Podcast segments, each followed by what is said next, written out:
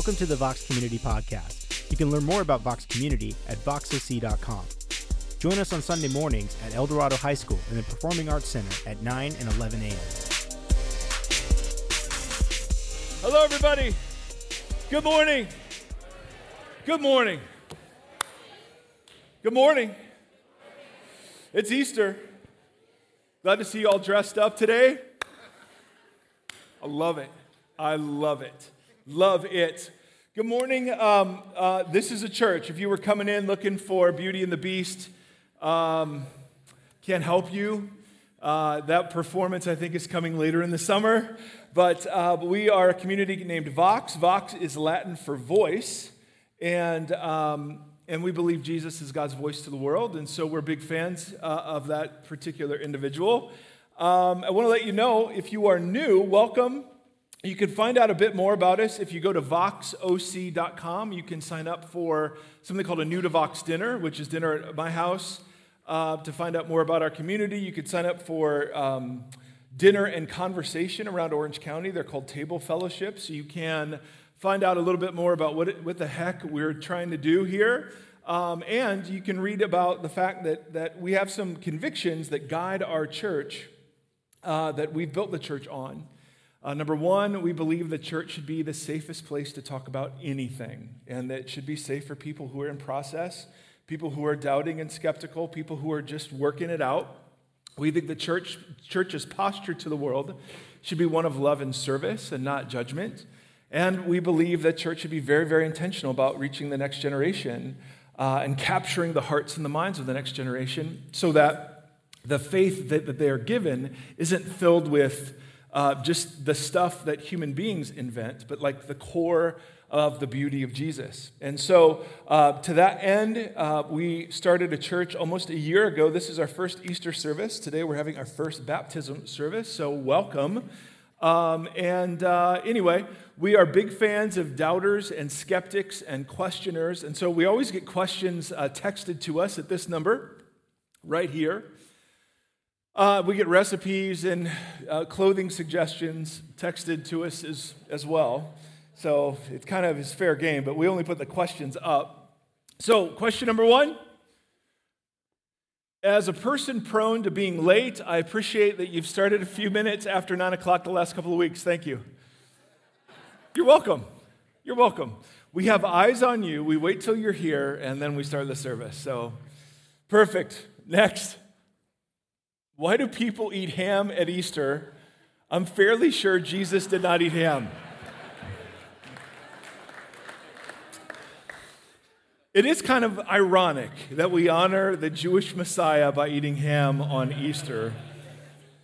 I'm not sure where that comes from. Um, so enjoy your ham and, and think about the irony as you're enjoying your ham dinner. All right, next. Now, we talked about this last week. If Hanukkah is part of Sukkot, Sukkot was an Old Testament Jewish festival. If Hanukkah is part of Sukkot and Jewish history, why don't we as Christians celebrate it?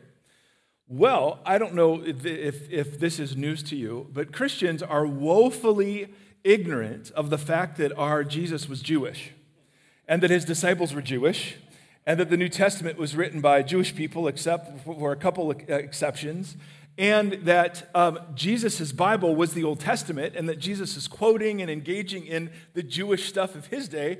As Americans, we just think you can pick up the Bible, yank it into the 21st century in English, and understand it fully and completely. And to some degree, you can, but you miss a whole bunch of other stuff. So I think knowing Jewish history is actually one of the best ways to make Jesus come alive and to appreciate his beauty.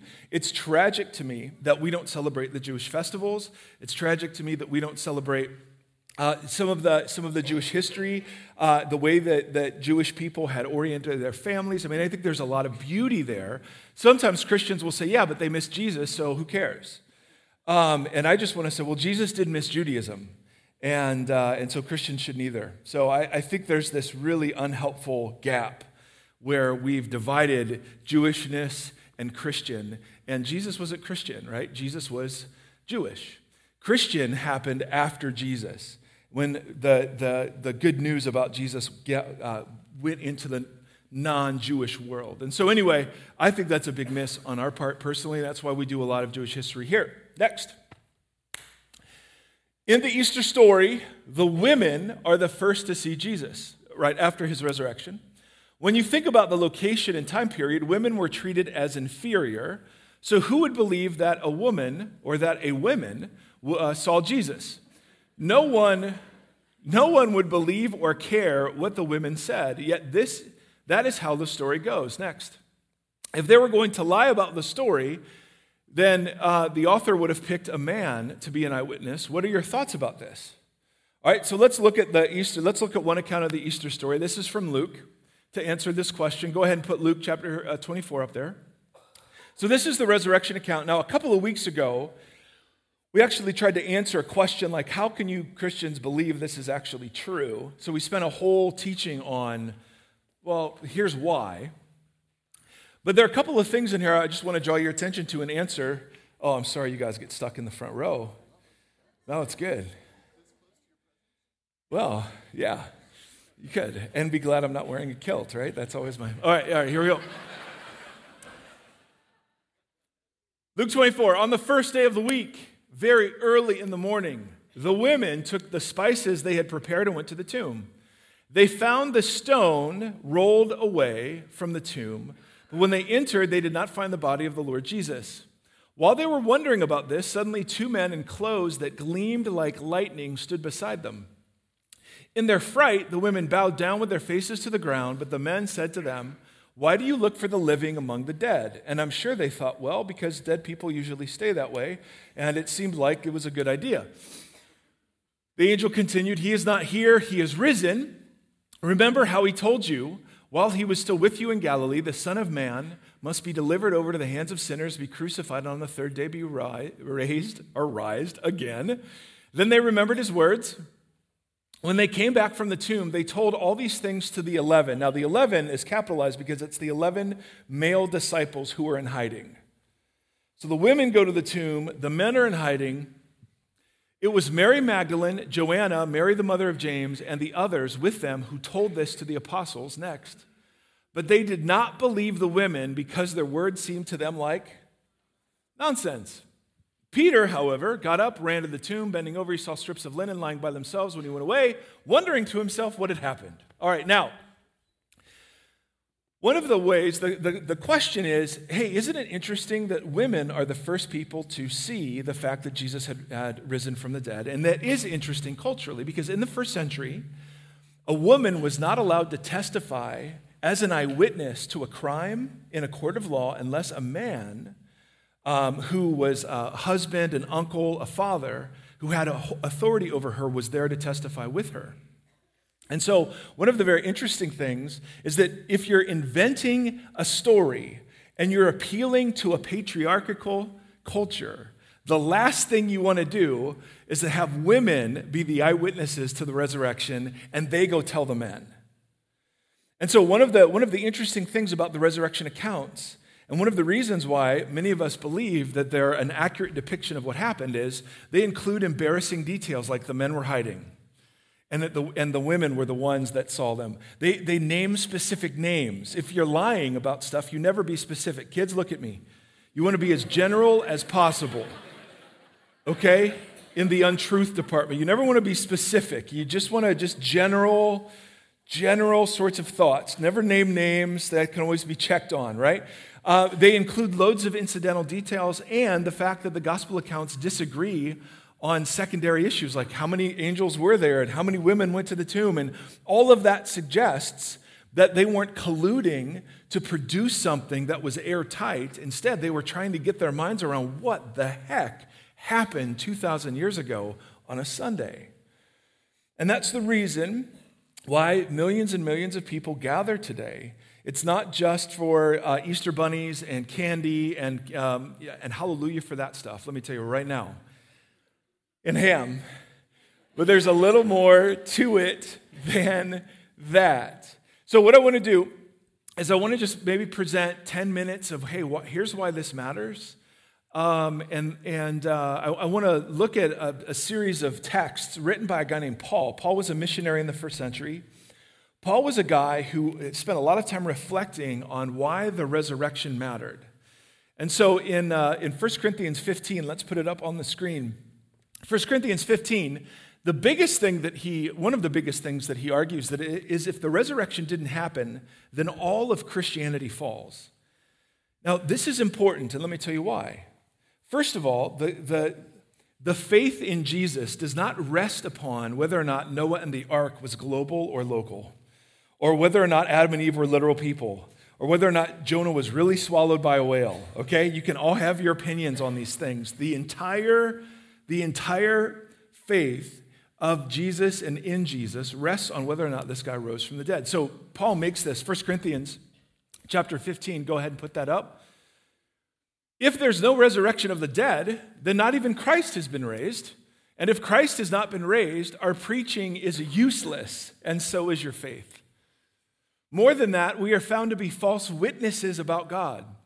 For we have testified about God that he raised Christ from the dead, but he did not raise him if in fact, if in fact the dead are not raised. For if the dead are not raised, then Christ has not been raised either. And if Christ has not been raised, your faith is futile, you're still in your sins. Those who have fallen asleep, died, they in Christ they are lost. If only for this life we have hope in Christ, we are of all people to be pitied. In other words, if you're here and the Bible's new and you're not sure about this whole thing and you're not sure about how this all fits together, please understand that the central proclamation of the Christian faith is that Jesus died and Jesus was buried and that Jesus has risen again. The stuff about, okay, Noah and the ark and the stuff about Jonah and the whale and all of those sorts of things, those are great questions we can wrestle with once we're inside the faith. But the central proclamation isn't that you got to swallow every bit of this to buy the Jesus part. It's the Jesus part that's the core and that's the central. And the most important thing about the Jesus part is that he's risen from the dead. But it's not just that the resurrection is central to the Christian faith, it's that it has implications for us. So Paul goes on, next passage. He says, But Christ has indeed been raised from the dead, the first fruits of those who have fallen asleep. Now, asleep here means death. For since death came through a man, Adam, the resurrection of the dead comes also through a man, Jesus. Now, I want to look at this word first fruits. We've talked about this. If you're like a, a regular uh, Voxer, you've heard this before. Uh, and I know you hold on to every single word that's ever been said up here, so I'm sure you already know what's coming. If you're new, this will just be such a fantastic image for you. It will change your life. No, we all, because we're good Californians, we all know um, farming. And we, we're very familiar with harvests, right? And so the word first fruits is always used to describe the first part of the harvest the very first part, that's the guarantee that the rest is coming. Okay, the first part of the harvest, that's the guarantee the rest is coming, right? Makes total sense. This is beautiful. What Paul is saying, look at me, not for too long, is that Jesus' resurrection, what Jesus, what happened to Jesus on that first Easter Sunday is going to happen to all of those in Jesus too. And in fact, what happened to Jesus is going to happen to all creation as well. In other words, the resurrection of Jesus is the first instance of God's promise to make everything new. It's the first part of the harvest that promises the rest is coming. And so, the analogy I always use, and forgive the repetition, I grew up in the great state of Ohio. Applause.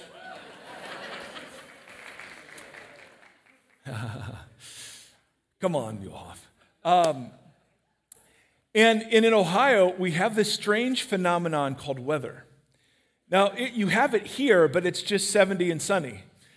In Ohio, we have these things called seasons, right? And there's, there's winter and it's cold, and there's summer and it's hot and muggy, and then there's these transitional seasons that maybe you've heard about uh, called spring and fall. Now, what happens in Ohio is it, you get socked in with gray clouds from about November to April. And, and, it's cold and it's sleet and rain and wind and snow. But there's one day, usually February, early March, that comes out of nowhere. No one sees it's coming. That's like all of a sudden 60 degrees. Now, I realize in California, when it hits 60 degrees, we all put on sweaters and scarves. I get that. I mean, that's frigid. But in Ohio, when it's been 30 or 20 degrees for months, 60 degrees feels like Florida at spring break. And so all of these really pasty um, colors come out, and, and, and work is canceled, and school is skipped. And you have this one day in the middle of winter that is the promise, it's the foretaste, it's the advanced appetizer of what is coming later, right? Spring. This is what the resurrection of Jesus is like, according to Paul. It is the, it is the spring day in the long winter of human history where God's promise to make all things new is shown, proven, and guaranteed. In other words, what God did for Jesus, God intends to do for all creation. So that's why it's called the first fruits. Now, the interesting part, though, is this. According to Christians, this has happened. And yet, the long winter of human history is still going on. Great, Jesus has risen from the dead. We're still killing each other, right? We're still, we're still, we're still claimed by disease and depression and divorce and bankruptcy. I mean, we're still plagued with all the normal human things. So Paul describes what happens in the meantime. He says, okay, yep, Next. He says, Then the end will come when Jesus hands over the kingdom to God the Father after he's destroyed all dominion, authority, and power. And that's a boatload of stuff we could talk about. For he must reign until he's put all his enemies under his feet. Next. The last enemy to be destroyed is death. So here's the picture Jesus' resurrection shows God is going to make everything new. Meanwhile, we wait for that to actually happen, correct? We, we sit in the middle of this waiting time where the spring days happened, but winter's still here, and we're waiting for the fullness of spring to come. And that is one of the hardest parts of following this Jesus today. The Bible is full of proclamations of victory and hope and yet, we still live under the tyranny of suffering and death, of cancer and betrayal, right? And so the scriptures invite us, and the resurrection invites us to live at the intersection of two realities the reality of suffering and the reality of hope. I'm sorry, my microphone is weird. Oh. Just checking. Oh, that's better. Maybe it's just when I stand right here. No, no, you play with that. You play with that. Don't you hide that. That's perfect. Listen, if I were you, I would be so bored right now. So please, if you're under 12, be bored. This is boring. If you're over 12, be bored, but look interested, all right? Just for the sake of me feeling good about myself, all right? so don't you hide that. You solve that, pro- you solve that puzzle right here. All right, big man? Let's go. All right. so we live at this really curious intersection of hope and suffering. Jesus has risen from the dead, so we have hope now that Jesus is still doing Jesus things on the earth. He's still chasing after lost sheep. He's still welcoming lost sons and daughters. He's still seeking after those that are lost. He's still healing the sick. He's still doing all the Jesus stuff. And there's hope for the future that there is a point in human history when God will say, enough, enough suffering, enough genocide, enough guilt, enough shame, enough fear, enough. And all the tears will be wiped away. So the resurrection is a day of hope, it's a day of victory. And yet, that hope and victory is found in the midst of our sorrow and suffering. Winter is still here. The day has come and gone, and we're waiting for the fullness of spring. But we sit in the middle of the long human winter, asking Jesus, All right, could you hurry up? Or if you're young and unmarried, hey, could you wait a bit?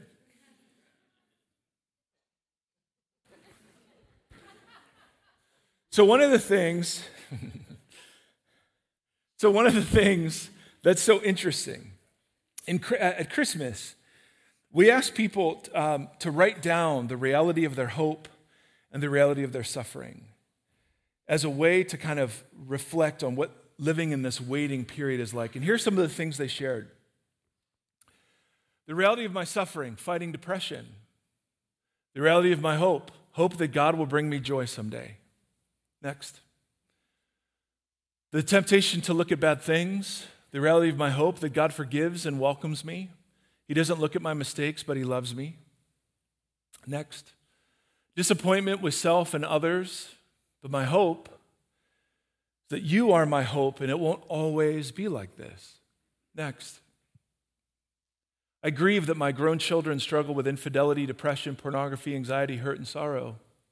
But my hope is that I look forward to Jesus' second coming when healing will come, restoration will come, when God will make beauty out of ashes. Next.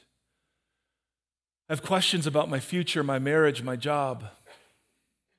But my hope is that all my struggles will be worth it someday. Next. Waiting hurts. Can I get an amen? Waiting hurts. But my hope is that this too will pass. Next. I'm 30 years old and still don't know what I'm supposed to be doing with my life. I'm grieving because I moved back in with my parents, and your parents are grieving too.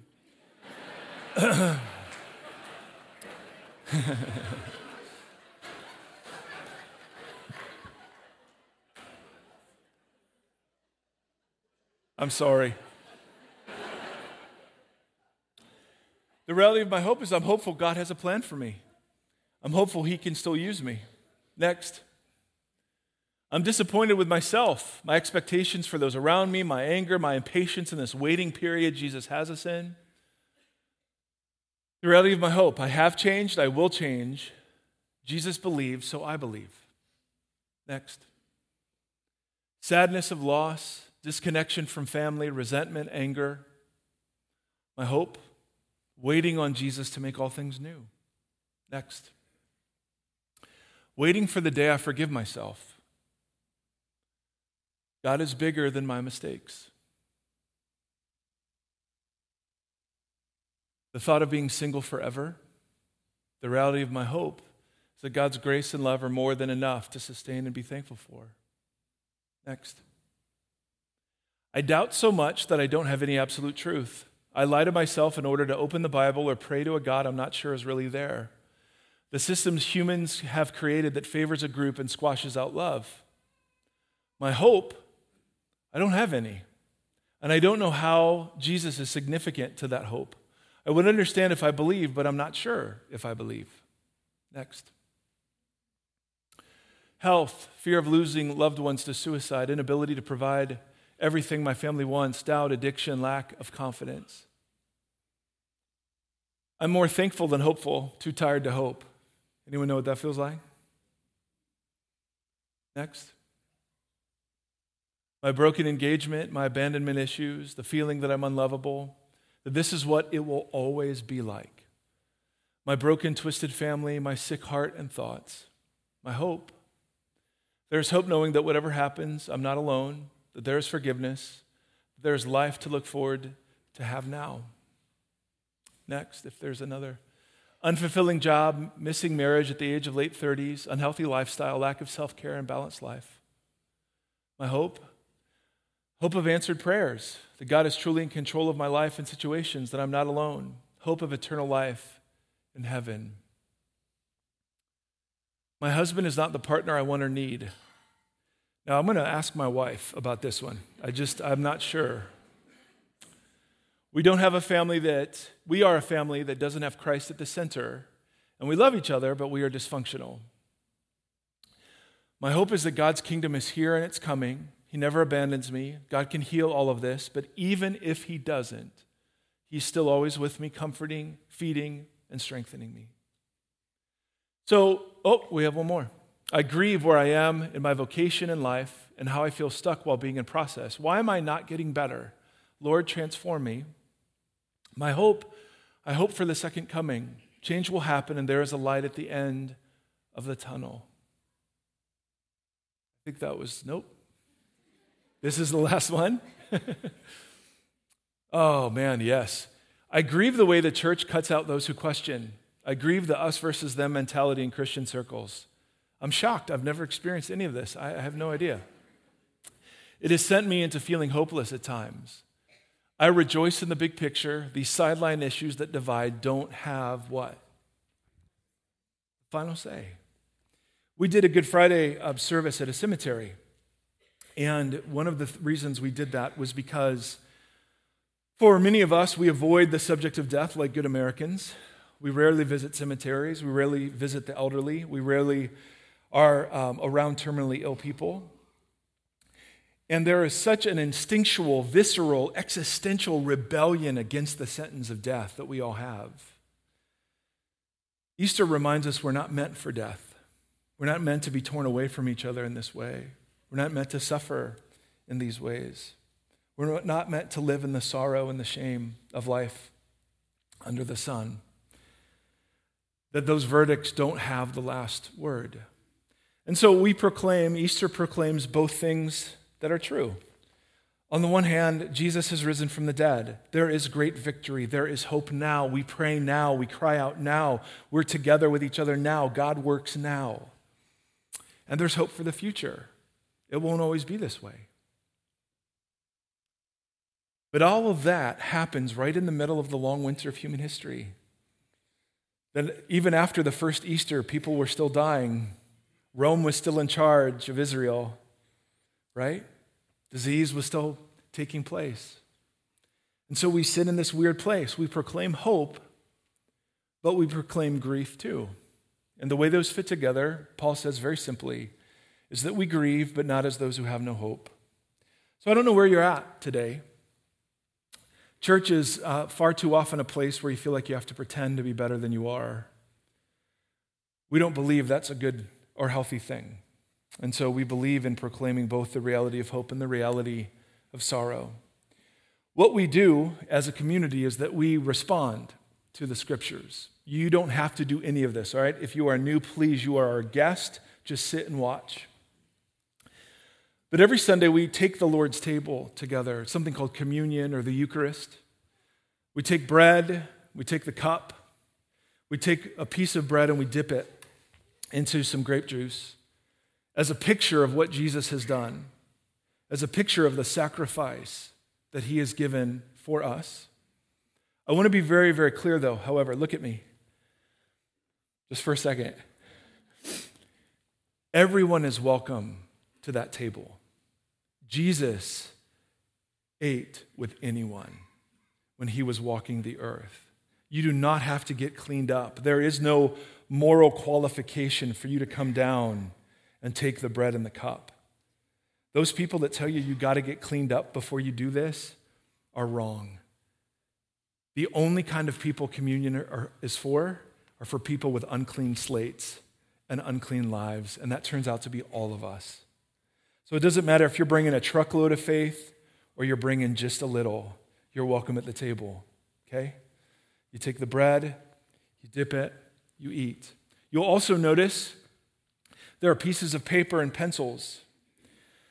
We have a very vibrant and honest community that actually writes down real things that are going on so that we can pray for them as a community. I had asked for prayer for a clean bill of health, and um, it, it, felt wonderfully the prayers of our community this week as we got a clean bill of health after some surgery on Monday, which was awesome. So thank you, thank you, thank you, thank you, thank you. Sincerely, thank you. That was ridiculous. And if you're wondering, oh, what happened?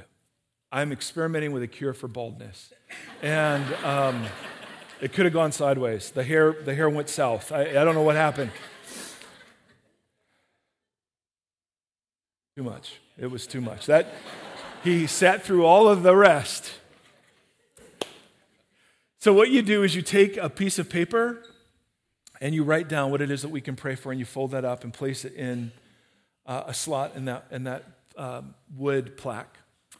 Lastly, um, you'll notice these Jewish prayer shawls. This is symbolic of people who, there, it's a story in the Gospels where a woman who needed healing touched the hem of Jesus' robe. And it was a messianic thing. We've talked about it a bit. And this is uh, a bunch of us come up and we pray for healing by touching the edge of that garment. Not that there's anything magic about the garment, but it's just a symbol, a way to cry out. We'll have, if you need prayer today, we'll have some uh, live prayer folks over there. And communion is gluten free. If you're a gluten free person, we love you. You are welcome in our community, and there's gluten free communion over there. And then lastly, you're surrounded by some of the most generous people in Orange County, and a bunch of us practice generosity and warring against consumerism. And so participation boxes are around the room. We're going to take about, um, I don't know, 15, 20 minutes or so. We're going to respond however you want to respond. Then we're going to come back. We're going to tell a story about baptism, and then we're going to actually go outside and do some baptisms. You may think this is my time to leave early. Jesus is watching. That's all I'm going to say. all right, so I'm going to pray. I don't know. Sweet, they let us out early.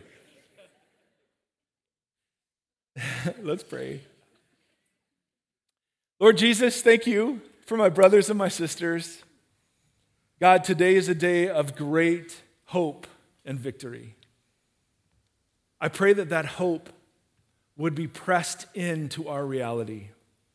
That that hope would be a hope that isn't just cliche or wishful thinking, but would begin to shape and define us so that we become less afraid and more faithful.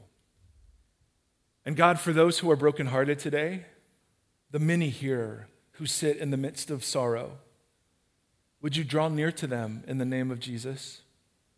You say that you are close to the brokenhearted, and I pray that they would feel that.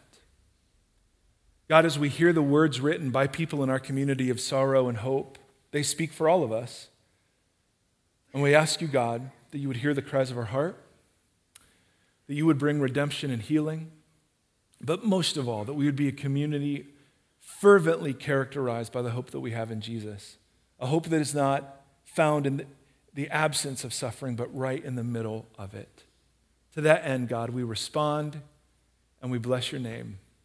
Amen and amen.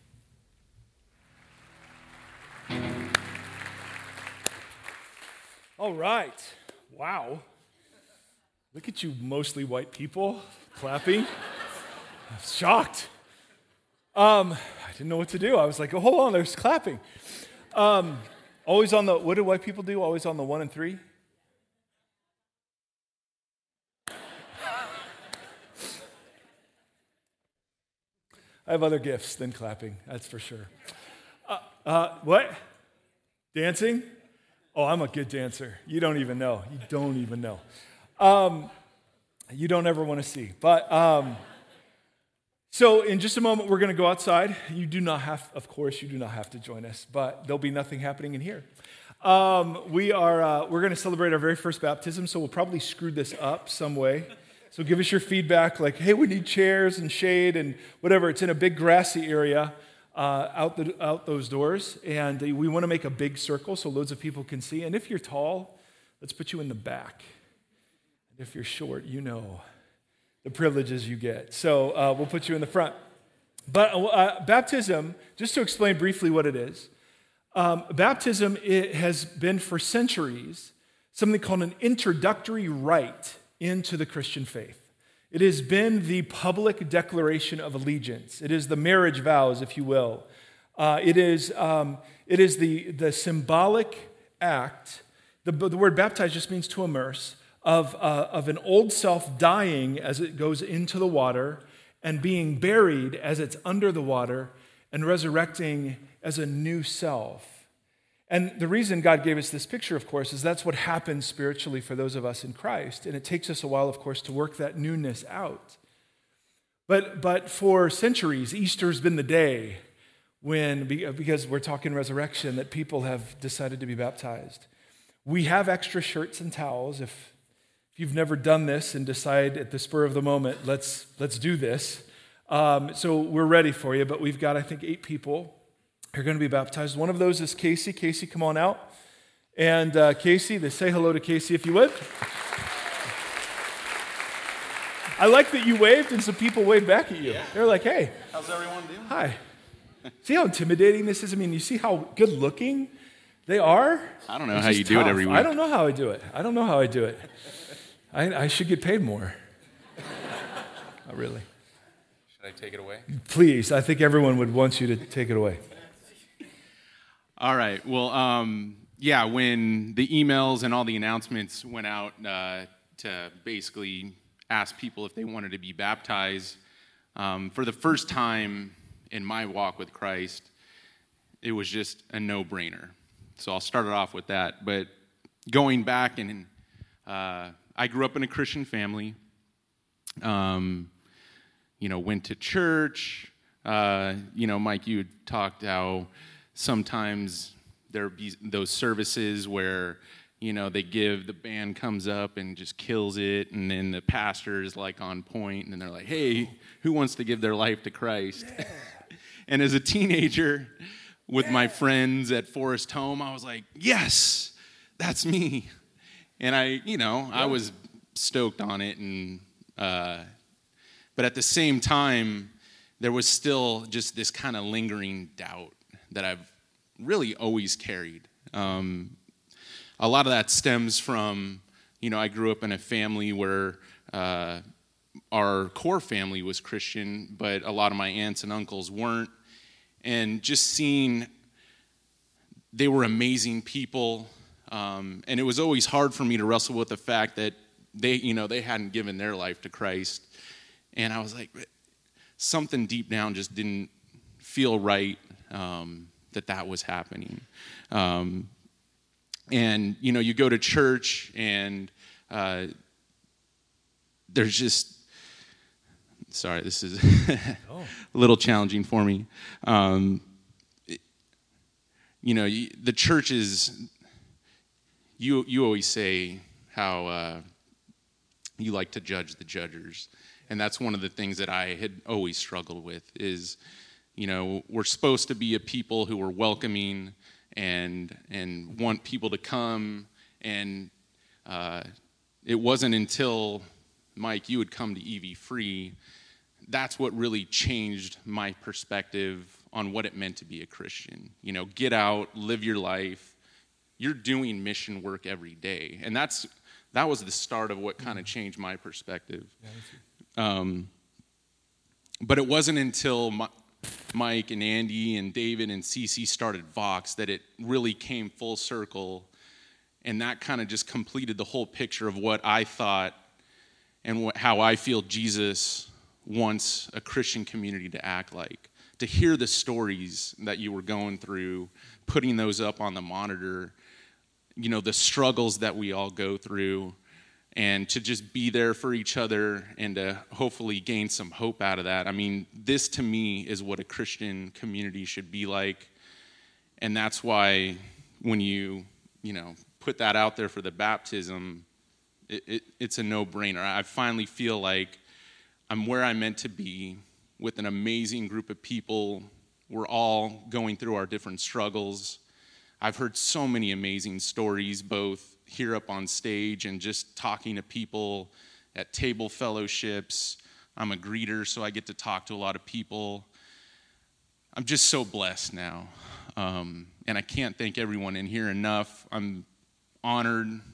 Hopefully, no one leaves like Mike said. I'd love to see They you will. guys. They will. Yeah. Just know it. Just about 20% at least. Yeah. And I, I might be one of them. That's the reason I know. is that I, it's like been an hour. It's like, hey, we got this done, you know. But, but we want them to fall in love with you. So they, they can't miss this. Right. They can't miss this. um, yeah, I had a script. I decided to scrap it when I saw everything going through. There's just, I could talk for hours about this, but that was just a little bit of a snapshot. I'm not even sure if it made sense. yes, it made sense. Yes, it made sense. Of course, dude. Come on. yes. Oh. So here's what we're going to do. Uh, in two minutes, we're going to stand up and we're going to pretend like we're all going out that way. Um, baptism is a hugely uh celebratory thing. So um, you're allowed to clap, you're allowed to whoop, you're allowed to celebrate. Uh, when people come out of the water, it's a big deal. And um, why don't you go ahead and, and take off? Uh, get you out there. Are you going to go first? Are you going to be the first person baptized ever at Vox? That'd be awesome. That'd be, well, you better hurry up, buddy. Go. All right, so when I give the word, you're going to do that glory, glory thing to march us out of here. And then uh, we've got a DJ out there. Who knows what the DJ is going to be playing, but we're going to celebrate. And, uh, and then we'll dismiss you after everyone's baptized. Sound good? Hey, thanks for being here. Happy Easter, guys. Happy Easter. This is so good. So let me stand with me. I want to pray over you. And then we're going to go.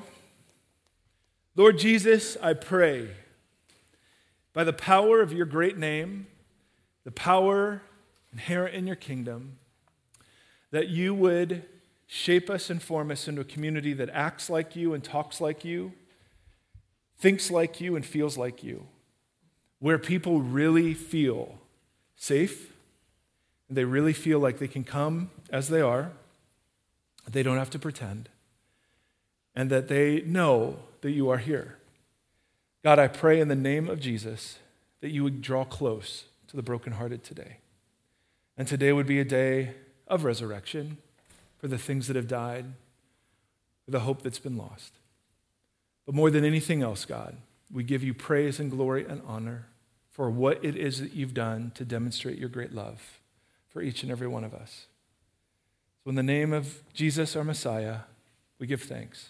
Amen. Amen. Hit it as you go. And we're go. Thanks for listening to the Vox Community Podcast. You can join us on Facebook at facebook.com slash Vox Community. Participate in the Vox community at voxoc.com slash participate.